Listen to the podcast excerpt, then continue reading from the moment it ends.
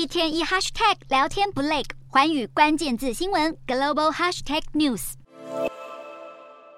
原本应该热闹忙碌的外汇公司，现在却一片死寂。餐车无法出勤，只能在停车场哭等。因为好莱坞爆发自一九六零年代以来最大规模的编剧演员联合罢工。至今已历时一百多天，却还看不见结束的迹象。罢工导致好莱坞停摆，连带影响周边因影城兴起的商业活动，包括饮食、美容、娱乐产业等等，落成经济一蹶不振。外汇餐厨公司的冷清景象和声势浩大的罢工抗议形成强烈对比。好莱坞编剧罢工潮在九号正式达成百日里程碑。随着罢工进入白热化，编剧们也会担心神级受到影响。但当前他们仍旧希望可以争取到更好的薪资与工作保障。以确保未来不会被人工智慧 AI 抢走饭碗。好莱坞编剧上一次罢工要回推到二零零七年，当时停工了一百天。根据梅肯研究院数据，光是那次罢工事件就让加州经济直接蒸发二十一亿美元，约六百六十六亿台币。这次的罢工已经导致包括 Marvel 新版英雄电影《刀锋战士》、《银翼杀手》续集、《艾米丽在巴黎》等影剧进度停摆。